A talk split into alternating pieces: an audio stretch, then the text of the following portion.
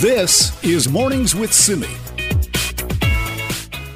Meetings between Canada's Indigenous leaders and Pope Francis have been ongoing all week. The latest was First Nations delegates having their private meeting with the pontiff. To get an update on how things have been going, we're joined now by our Global News European Bureau Chief, Crystal Goomansingh. Hi, Crystal. Hello. Okay, so what is the latest with the private meeting now that First Nations delegates had? Yeah, the First Nations delegation uh, went incredibly long, which is sort of surprising. It was supposed to be a one hour session, which is what we saw with the Metis delegation, also what we saw with the Inuit delegation. But the First Nations uh, private session with Pope Francis went for about two hours. So an incredible amount of time. There was about 15 uh, delegates as a part of this group.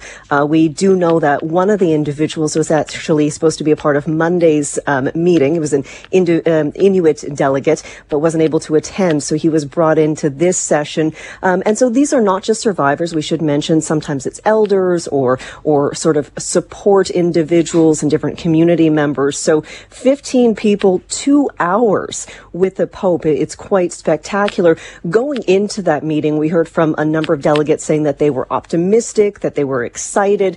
After the meeting, we did hear from uh, a number of the delegates saying that, you know, they thought it was um, a productive meeting, that it went well. They thought they thought that Pope Francis had been listening and paying attention to them, but there was really no indication as to what we will hear from the Pope tomorrow when all of the delegates get together. And what has the mood been like then, like kind of before and after the meetings? Are the delegates getting like get, hearing what they would like to hear? You know, I think it's it's such an interesting point, and it's so individual based on that one person in the room. Uh, you know, we saw one case uh, on Monday with one of the Métis delegates, uh, Angie, where you know she was excited going in. She talked about being hugged by um, Pope Francis, and you know she was smiling when she was retelling that story. But in the same moment, we also have to to realize these are just you know these are just regular folks who are, are part of this meeting. They're they're not professional speakers. A, a number of them, you know, are sort of mm-hmm. 70 years plus. Um, and so it kind of fluctuates. Sometimes they're excited. Sometimes they're, they're really quiet and, and sort of taking a moment. You know, some of them get, uh, get emotional. And then that's why there was a bit of a pause just to give people some time to process what happened, to process this meeting and their feelings about it. So it really is individual, uh, in terms of how they're sort of walking through it with their right. feelings, but it really is a mix. Oh, that is so interesting. So I understand now towards the end of the week, they're getting ready where all the delegates will be having a meeting with the Pope. Yeah, all of the delegates roughly and and sort of family members and additional people who have come to support. So it'll be about 170 people who will wow, be okay. in the room meeting with Pope Francis. There'll be sort of another discussion, some more sharing and really beautiful moments throughout the last couple of days of of, you know, traditional cultural items being shared, being presented. Of course, we saw the the beautiful um, bead work that was presented on a pair of of, of uh, red elk hide moccasins. It was a gift from the Métis delegate delegates to Pope Francis. And so they will be sitting down talking. That's where we could um, hear anything from, from Pope Francis in terms of how he's perceived the last couple of days. And will there be an apology? If there is one, will he say it here? Will he announce a visit to Canada? And I understand Canadian bishops have also been a part of this. That's kind of that's been, been a very on the down low. Um, what is their role? Like, what have you heard? Yeah, they've sort of been taking a, you know, almost a, a back seat here, and that was a deliberate um, um, effort from the uh, Canadian bishops. They're here, obviously, facilitating this meeting. Uh, they are in the room with delegates. They see their role, they have said that their role is is very much as a, a facilitator, but they have been uh, talking in the media briefings about, you know, their role and how they are, are they hear the pain, they hear the sorrow, they are they're hoping to continue to work with indigenous communities, First Nation, Métis, and Inuit people to sort of, you know, facilitate some healing, but also move forward. They, you know, we've heard that they acknowledge there's, there's wide pain and that they want to see healing for um, Indigenous people and for, for non-Indigenous Catholics who have been incredibly moved by, you know, all of the information and, and the, the knowledge that people now have about what happened in those residential schools. All right, more to come. Crystal, thank you. You're very welcome. That's Crystal Goomansingh, our Global News European Bureau Chief. And yes, close, lots of people closely watching what is happening there with these meetings. Uh, we will be getting an update throughout the news today, so keep it tuned in here for the very latest. This is Mornings with Simi. So, BC has revealed its five year, 89 point action plan to advance the United Nations Declaration on the Rights of Indigenous Peoples. But is five years enough time to reconcile more than 5,000 laws and regulations in this province with what is in UNDRIP? Let's talk about how huge this task is and how BC is going to tackle it. Joining us now is Murray Rankin, the MLA for Oak Bay Gordon Head and the Minister of Indigenous Relations and Reconciliation. Thank you for joining us. Thanks, Simi. First off, let's talk about the timeline here. Five years. Is that realistic? Well, I, I think it's uh, unrealistic uh, in your introduction to think we're going to achieve all of those things. This is a plan for doing the specific items that are listed, and of course, there's other things the government is doing on housing, etc., outside of this plan. But this is these. This was co-developed with the First Nation Leadership Council and individual nations and individuals across British Columbia over the last while, and it identifies themes uh, uh, in which we want to achieve certain outcomes and 89 actions to do those things. But of course, that's not all uh, that's being being done, and I think it's fair to say not everything would be accomplished within those five years. But we're certainly on track to do a lot of it. We've already been able to do a couple of things that were in the plan because of legislation that was enacted in the last session. But we intend to initiate all the actions within five years. And while yes, completion of all of those 89 is uh, is our goal, I think timelines are going to vary by ministry. Every single ministry of government, Simi, has uh, responsibilities under this. Uh, it's an all of government uh, uh, responsibility. Um, but I think it's a, a five years a, a realistic framework to uh, have ministries make progress on the actions that are within their responsibilities. And the, the, the good news for the public, I suppose, and is accountability. Under this law, the statute that you referred to, the Declaration on the Rights of Indigenous Peoples Act, every year we have to do an annual report and it requires us to tell the public how we're doing on each of those actions uh, that we're committed to take. So, how do you even begin to tailor our laws and regulations to reflect, you know, more than 200 First Nations groups in our province? Excellent question. So, in addition to the action plan, which, as I say, has uh, is before the public uh, for its review, uh, we also have a responsibility under the Act to do what's called the alignment of laws, separate and apart from the action plan. And so, what we've done is created a secretariat uh, headed up by a very talented public servant, Jessica Wood who will be responsible working with First Nations, but is an in, within government to identify those uh, statutes that are currently on the books that need to be uh, updated in order to re- reflect our uh, constitutional duties and our legal duties now to uh, uh, toward reconciliation, and also to deal with new bills, a process to deal with new bills, so that uh, First Nations are aware earlier and are consulted more deeply than they are uh, at present. That'll be the initial responsibility of this secretariat that uh, will be working with within government to do that. The, the First Nations groups will help us prioritize just which ones we should do first. Should it be tw- child welfare reform? Should it be forestry? Should it be heritage conservation? we hear different things, and so we want to work with them to make sure that we're doing what what accords with their goals for uh, first action, and then later on other things will roll out, of course. Right? Are you concerned at all about managing expectations with this? Because you know we're doing this. BC is going down a, a road that no other province has gone down before with this kind of level of commitment to this. But there will there still be conflict, and do you feel like people will go, "Well, what are we doing all this for?" If there's still going to be conflict? Uh, you know, there's always going to be challenges in the future. We're not going to agree on everything, but the fact that this was co-developed with the uh, with First Nation leadership and to have them in the House leg- yesterday, Simi, all of the leaders, uh, uh, you know, to a person applauding our work, uh, rec- recognizing what you just said that there's going to be bumps along the road, but there, well, we have a, we've identified outcomes we want to achieve. We've identified a plan to get there. Um, I, I, of course, I think there's going to be there's going to be an issue of expectation patience because we don't want to oversell this, but these are tangible things. These aren't. The thing I, I want to stress is this isn't like one of those Royal Commission reports that's going to sit on a dust uh, on, a, on a shelf and gather dust.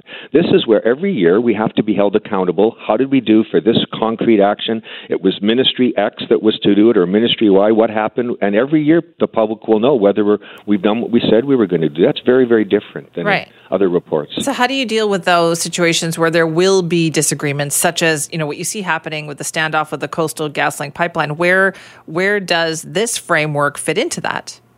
Well, this is a, a future-oriented document, right? And and and so there will be issues like that, no doubt, coming up in the future. But we have the, what we've created is a table where we work together, we roll up our sleeves to achieve something like this in the context of, you know, the floods, the wildfires, the heat dome, the COVID uh, uh, uh, pandemic. All of that was going on, and of course the findings at residential school, which re-traumatized so many uh, of our Indigenous partners during the course of our work together on this. To achieve this in that context gives you a sense of what we can do when we roll up our sleeves and work together. So I'm very, very optimistic that we're going to achieve a lot more. Will there be bumps in the road? Yes, there certainly will, and we're going to have conflicts that are that are out that are out there right now. And you've identified one, of course. But I think really this will help us uh, get to a better place. So, what do you want British Columbians to know about this? It is huge. It is, you know, overwhelming an amount of information in there. But what would you like British Columbians to keep in mind about this whole process?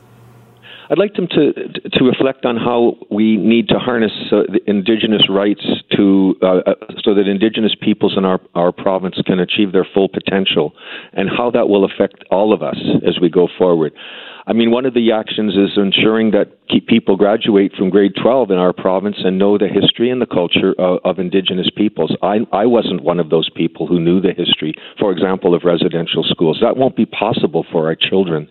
And I think we're going to make movement. There's a lot of actions in the Ministry of Education, which I think is where all of this starts, and it really has to. We have to focus on the next generation. I think a, a, a sense of hope that uh, many of the leaders spoke of yesterday in the in the legislature that this will give British Columbians an idea that we're we're working together. I, I got so many letters. All my colleagues did after the findings at uh, Kamloops uh, uh, residential school. There's a, a lot of goodwill in British Columbia to move to a better place, and I just want them to know this is one tool, uh, a comprehensive one people can look at and hold us to account for achieving. But it's just the start of, I think, what we're trying to what we're trying to do in creating a better British Columbia. Well, thank you so much for joining us this morning to talk about it. Thanks so much, Simi. Appreciate your time. Murray Rankin is the MLA for Oak Bay Gordon Head and the Minister of Indigenous Relations and Reconciliation, talking about the 89 point action plan uh, to advance a Declaration on the Rights of Indigenous Peoples. It's, it's a five year plan. It's a start for sure, but there is a lot of work to be done. This is Mornings with Simi. Well, since we seem to be on a bit of a theme here about ambitious government plans, let's talk about the federal government's new emissions reductions plan. This is hopefully going to allow Canada to reach its new greenhouse gas targets by 2030. What does it do? Well, it projects that the oil and gas industry needs to cut emissions 42% from current levels if we're going to do that in just eight years. How do we make all of this happen? Is that even realistic? Well, joining us now is Dr. Thomas Gunton, a professor and founding director of the Resource and Environmental Planning Program at Simon Fraser University. Dr. Gunton, thank you for joining us. Good morning, Simi. Is that realistic? Well, uh, let's just set some context here. Um, we know we've had a number of plans in Canada before, and uh, we actually have the worst record, uh, one of the worst records of any of the developed countries uh, in the world on climate.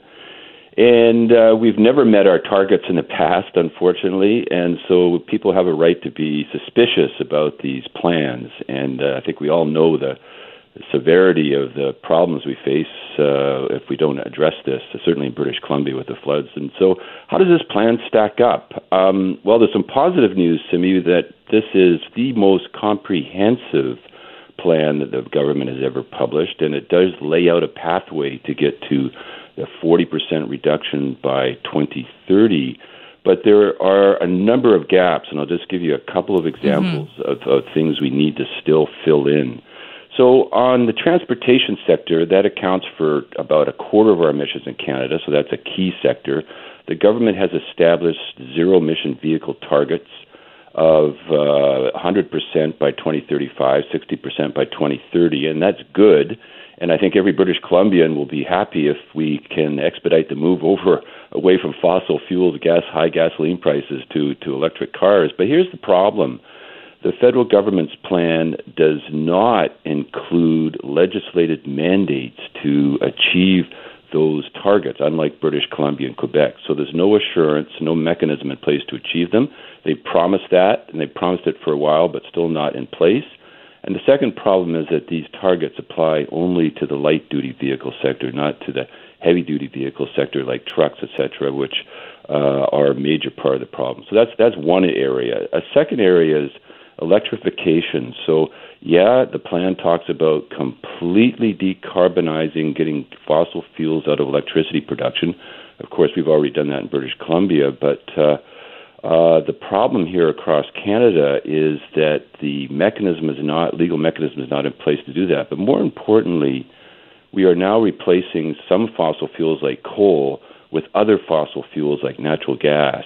Uh, so we're not fully getting fossil fuels out of electrification. The last example you mentioned in your intro, Simi, oil and gas, 26% of our emissions. So it's a huge part of the problem. And here again, uh, there is no explicit uh, plan to achieve what you mentioned the 42% reduction from 2019 in that sector, other than references to eliminating fossil fuels uh, subsidies, uh, methane, uh, reducing methane emissions. Uh, these have all been promised before, but uh, the whether we'll, we'll actually implement these is still open. Right. In fact, in the fossil fuel sector, uh, you know, we're still building major projects like $21 billion going into Trans Mountain, which is expanding fossil fuel production, not reducing it. So we've got a lot of gaps. Uh, my overall assessment is that, you know, I'm, I'm hopeful, cautiously optimistic, right. but still a lot of work to do. You know, Dr. Gunn, what really struck me with what you were saying there is that on the one hand, you said this is the most comprehensive plan that we've gotten, and yet there are still these very big gaps that you talk about.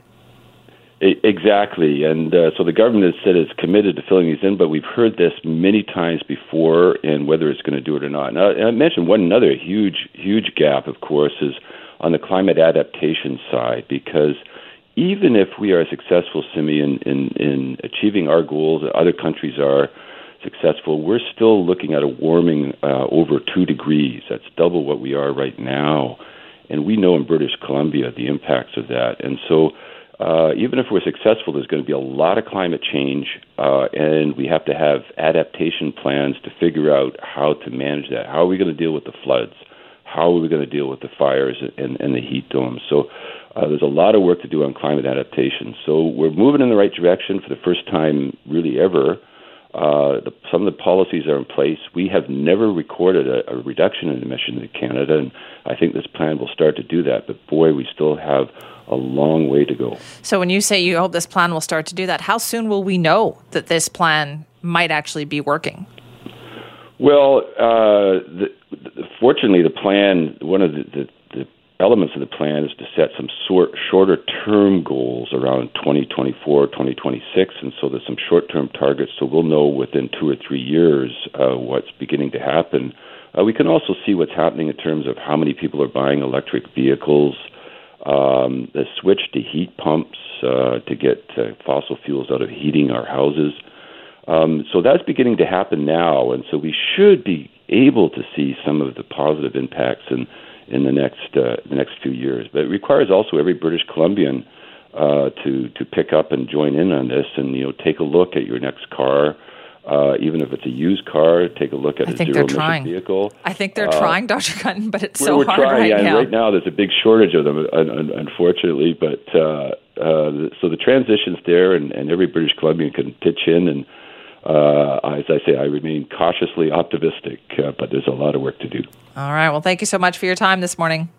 Okay. Thanks very much. This is Mornings with Simi. Well, you don't need me to tell you that allergy season is underway for so many people out there. I mean, I feel it. I've talked to so many people who say, oh, sorry, just allergies. And especially when you're wearing, well, have been wearing the mask in the past, it was so challenging. And it does feel like it's another bad year. Well, a couple of recent studies have shown that, yes, allergy season is potentially getting worse. They found an increase in pollen concentrations over the last 30 years. And they've also found that the pollen season has lengthened by an average of 20 days or more over that same time period. What is happening? What are we all allergic to? What are we seeing out there? Well, joining us now is Dr. Joanne Yeung, who's a allergist and a clinical immunologist. Thank you so much for being here. Thank you for having me, Cindy. Are you noticing this? Are more and more people, do you think, complaining about allergies? Oh, yes, absolutely. I think that um, a couple of things are happening um, because of climate change and global warming, we've been having more extreme weather, and that really enhances pollination. And so the pollen counts are much higher. But also over the last few decades, I think an increasing percentage of people are developing allergies, and it's very much a developed country, um, or developed country and um, hygiene, hygienic environment type of phenomenon. What do you mean by that? So uh, the hygiene hypothesis uh, states that um, in a very developed and clean environment, sanitary environment where our children are growing up in the city, not exposed to animals and dirt, that um, our immune systems get busy in another way if they're not uh, fighting bacteria and parasites. And so we are seeing that in the Western world, there's an increased incidence of allergy development. And hence, as these kids grow older into their 20s, 30s, and 40s, they have a more uh, an increased tendency to develop pollen allergies as well. So it's something that you might not have had. Like I've had it all my life, even when I was a little kid. But what you're saying is like adults develop allergies now later. Oh, yeah, so absolutely. Of people who have not grown up with allergies, they can develop it for the first time in their 20s, 30s to 40s. Ooh, that would be very frustrating. Uh, what about allergy treatments then, doctor? Has, has that changed at all? I feel like we're still kind of dealing with the same kind of treatments that we always have.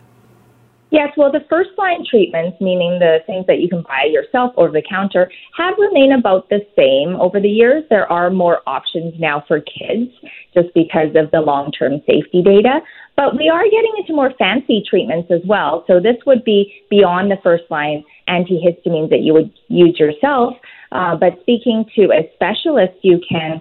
Um, there are, you know, improved nasal sprays and eye drops, and then there's more targeted treatment called allergen immunotherapy, where, um, I mean, historically it's been only allergy shots, but now we have tablets too that you melt under the tongue that desensitize you to uh, whatever you're allergic to. So that's a great option for people who have experienced allergies for years.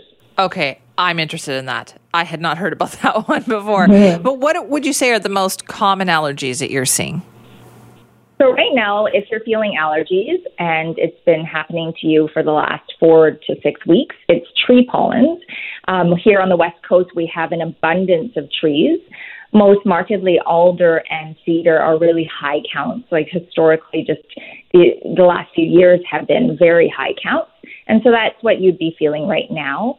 Later on in the spring and summer, um, the tree pollen start to fall, and grass pollen, lawn mowing season is what gets a lot of people, and that's your quote unquote hay fever. And so people who have seasonal allergies but feel fine right now, they may be allergic to grass, and they'll they'll have their turn in May and June. And can it change for you as well? Because, you know, maybe when you were younger, you would get hay fever, and then later on, you're allergic to trees. Does that happen over time? Yes, so you can. Um, it's called the atopic march or the allergic march, where the immune system goes through stages and phases in your life. And so you can develop an increased number of allergies to different types of things. But some kids and young people are also lucky. They may become desensitized. Their body might become used to it and their allergies might get better. But for the most part, most people have allergies for a couple of decades and they can have their allergies change over time. Any advice for people then, Dr. Yeung, about how we can deal with this? Is there anything we can do if the if our environment is it's getting worse for us out there? What can we do? Yeah, so I mean, the most basic type of avoidance it's it's something to think about. I mean, a lot of people are able to work at home now, not needing to uh, commute and be outdoors. But staying home on a beautiful day like this is not always the best solution, especially for kids who we, sh- you know, we should be encouraging to be active in the great outdoors. So beyond that, I think being proactive about your symptoms, one of the best things that and simple things that you can do is really taking a 24 anti 24 hour antihistamine on a daily basis for really the next two months or so. And I think not overthinking it and saving the antihistamine for just really bad days or when you feel really rotten and being proactive and taking a daily is the best approach. A lot of people want to be minimalist when it comes to medications, but antihistamines um, are safe, they're effective, they don't have long term side effects. We're really quite lucky we have them as a tool. Do you do you need to like take them for a couple of days or a week or two to build up anything in your system so that they're really effective? No, they work pretty instantly. They work within an hour or two, but if you start taking it when you're already congested, your eyes are watery, you have a lot of mucus, it will take a couple of days to have all that dry up because you've been building up that inflammation for weeks already. So be patient with it. Um, there should be some instant relief, but you may not see the maximum benefit for the first five to seven days. All right. Well, listen, thank you so much for letting us know that we are not imagining things, that our allergies are getting worse out there, right? That's right. It's not just you, everyone else is feeling it too. Oh, that's good to know. Well, thank you so much for your time. My pleasure. That's Dr. Joanne Yeung, who's an allergist and clinical immunologist, talking about allergy season. Yes, you're not imagining things out there. Recent studies have shown that there's a 21% increase in pollen concentrations over the last 30 years. They studied more than 800 sites across North America and found that. So there is more pollen that is in the air. And then what they also found is that pollen season is longer now by an average of 20 days or more over that same time period. So, yes, so many of us are definitely suffering. This is Mornings with Simi.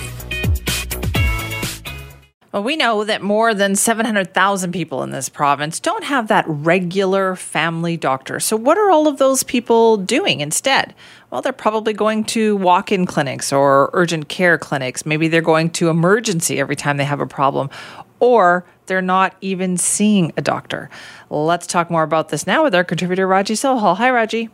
Hi, Simi. Yeah, I actually did not have a doctor for many years. Um, and to be honest, it wasn't a big deal for me. I thought, oh, I don't need to see the doctor, so I don't need one.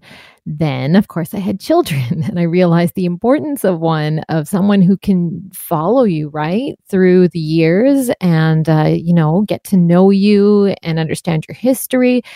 And I know lots of people are still in that boat of still looking, still on the lists, and they're frustrated. People think, like, I live in BC, I live in Canada. Why don't we have enough doctors? Now, an obvious part of the problem that we've talked about a little bit on the show before is that a lot of doctors are retiring age. So they're just leaving the practice and they're they're leaving in huge numbers for that reason and leaving a gap behind.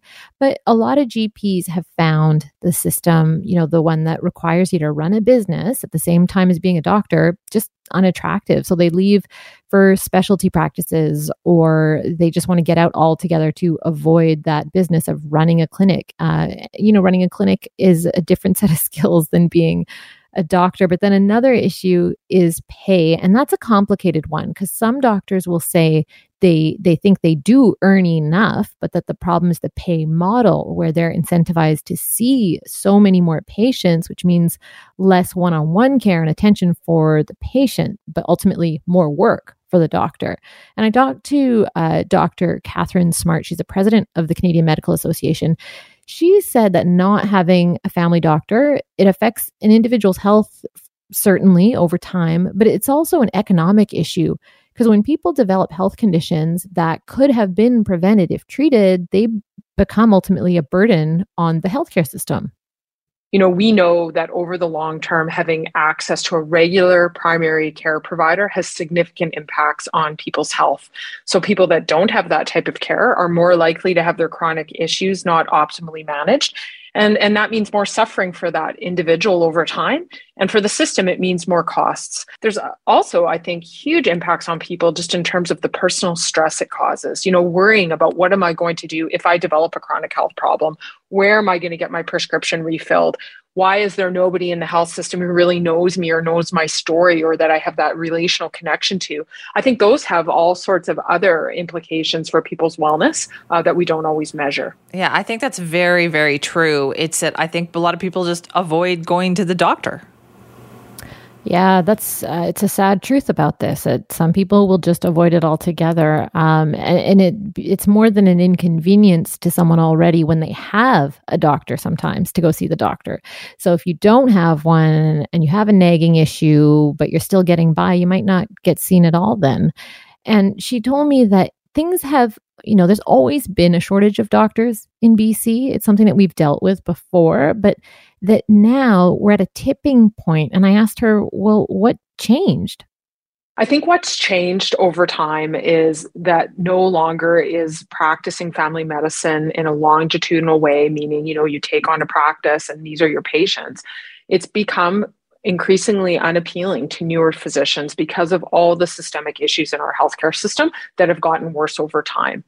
So, absolutely, we've always had challenges in terms of having enough access to care. But I think what's really different right now is when you talk to newer doctors who are, are training in family medicine, Many of them are choosing to do other things in family medicine, whether that's short term locums to fill in for other doctors, whether it's practicing hospitalist medicine, whether it's getting into more um, specialized areas such as palliative care, surgical assisting, those types of things. That's what people are choosing to do because the system of care that we have has become so challenging for family doctors to work in, in, in an independent practice that it's just no longer drawing people into the system.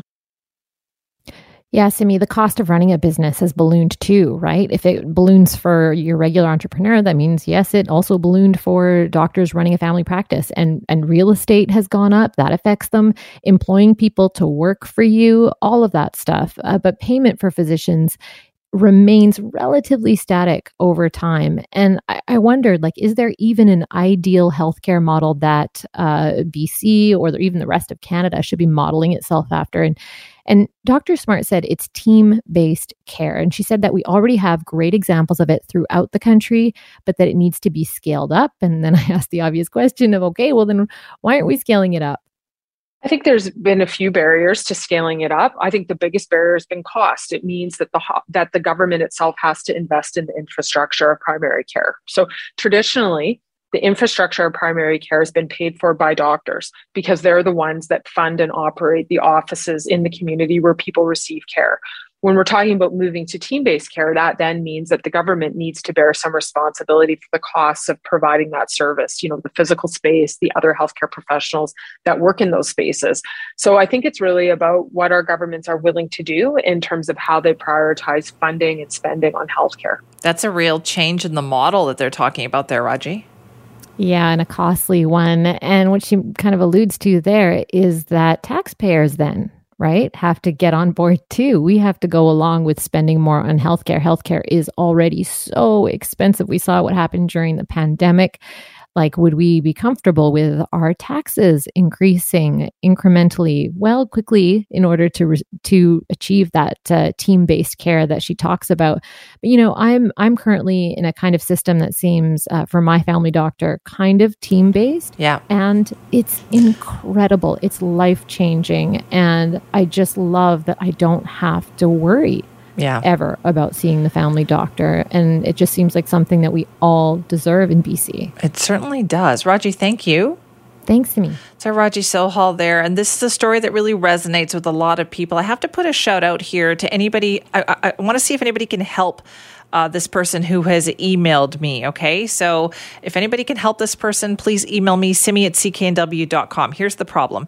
Two months ago, uh, Cynthia's adult daughter was diagnosed with pulmonary arterial hypertension. So treated at VGH. People at VGH said she needed a family doctor, but she didn't have one. And they have been searching and they have been searching and they haven't been able to get one, even an interview with a doctor to have somebody take her on. And so they're hoping, but the problem is that in order for her to be treated properly by the specialists at VGH, they need to liaise with a family doctor, and she can't find one. Now, if somebody can help her get a family doctor, please email me, simi at cknw.com, and then I can hopefully help Cynthia out, but we'll see what we can do on that one. This is Mornings with Simi. We struggle with the challenge of our salmon runs in BC from one river system to the next, it seems like. Pacific Ocean salmon have dramatically different results. Why is that? Well, the largest ever salmon research expedition is underway in the north part of the Pacific Ocean. This is the big issue that they are hoping to tackle. Joining us now to talk more about that is Lori Weitkamp, who's a research fisheries biologist at the Northwest Fisheries Science Center and was the chief scientist aboard the ship that was looking at this. Uh, Lori, thank you for being here. Thank you for inviting me. Well, tell me a bit about this expedition. What is it doing? So, we had four ships out across, spread out across the North Pacific. All each ship we did essentially identical things, and we're really trying to study not only the salmon that are out there. So we're a lot of the focus is actually catching the salmon with big trawl nets, but then also understanding the entire ecosystem that supports them. So who what what is available food wise for them to eat who are the competitors are there predators out there et cetera so we're really trying to look at the entire picture of what is occurring with these salmon at a time of their life cycle when we know very little. So, what do we think will this help us with? If we know more about this, how will it help us figure out why they do well in some river systems and not in others? Yeah, so a lot of the recent, so since since kind of 2015, we've just seen these crazy, unpredicted uh, returns of salmon. Sometimes they're really low, that much lower than we thought. Other times uh, particularly Bristol Bay sockeye returns, they've been really, really high, like off the charts. And and we really don't understand why this is occurring. So the idea is that we can go out and look and see what's happening to these salmon, then we can use that information to help predict how many are going to return. So we're we're not so surprised uh, when we find out, wow, there's hardly any fish coming back, or wow, we got a huge return. So it's it's really trying to help management um, by better understanding what is going out in the ocean. Is there a lot of differentiation when it comes to management that is having this kind of a huge impact? Um, it's not so much differentiation, it's just that for salmon management, the very first step is estimating how many fish are going to come back for your particular run. And then they crank it through all these models and they design the fisheries that will target some some fish that are you know from strong populations other avoid other populations that that really can't take that much fishing pressure. So this fundamental first step is how many fish are going to come back being able to predict that. And so what we're trying to do is help with those predictions because they really haven't been working very well in no. the last uh, five or seven years yeah. No they have not. It feels like it's all over the map. Yes yes no, and you don't want the surprises, whether you're, you know, trying to set fisheries or you're a cannery or, you know, processing, how many how many cans are you going to buy? Uh, it really makes a big difference in having good forecasts. And so we're really trying to help with that step and and not just help but also, you know, in the future the idea is that we can look at satellite temperatures out in the ocean and be able to say, "Whoa, that looks good for salmon or whoa that looks bad for salmon for my particular stock. We don't really even know where exactly particular stocks like fraser river sockeye we don't know where it is out in the ocean. We have a general idea but this study will really help us understand wow they're really they're in places that we didn't realize.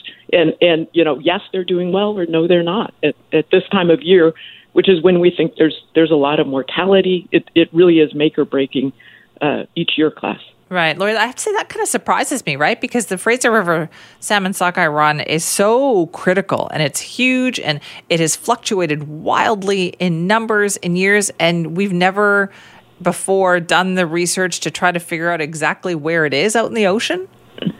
So there's been a lot of research in the high seas uh, by Canada, U.S., Japan, and Russia.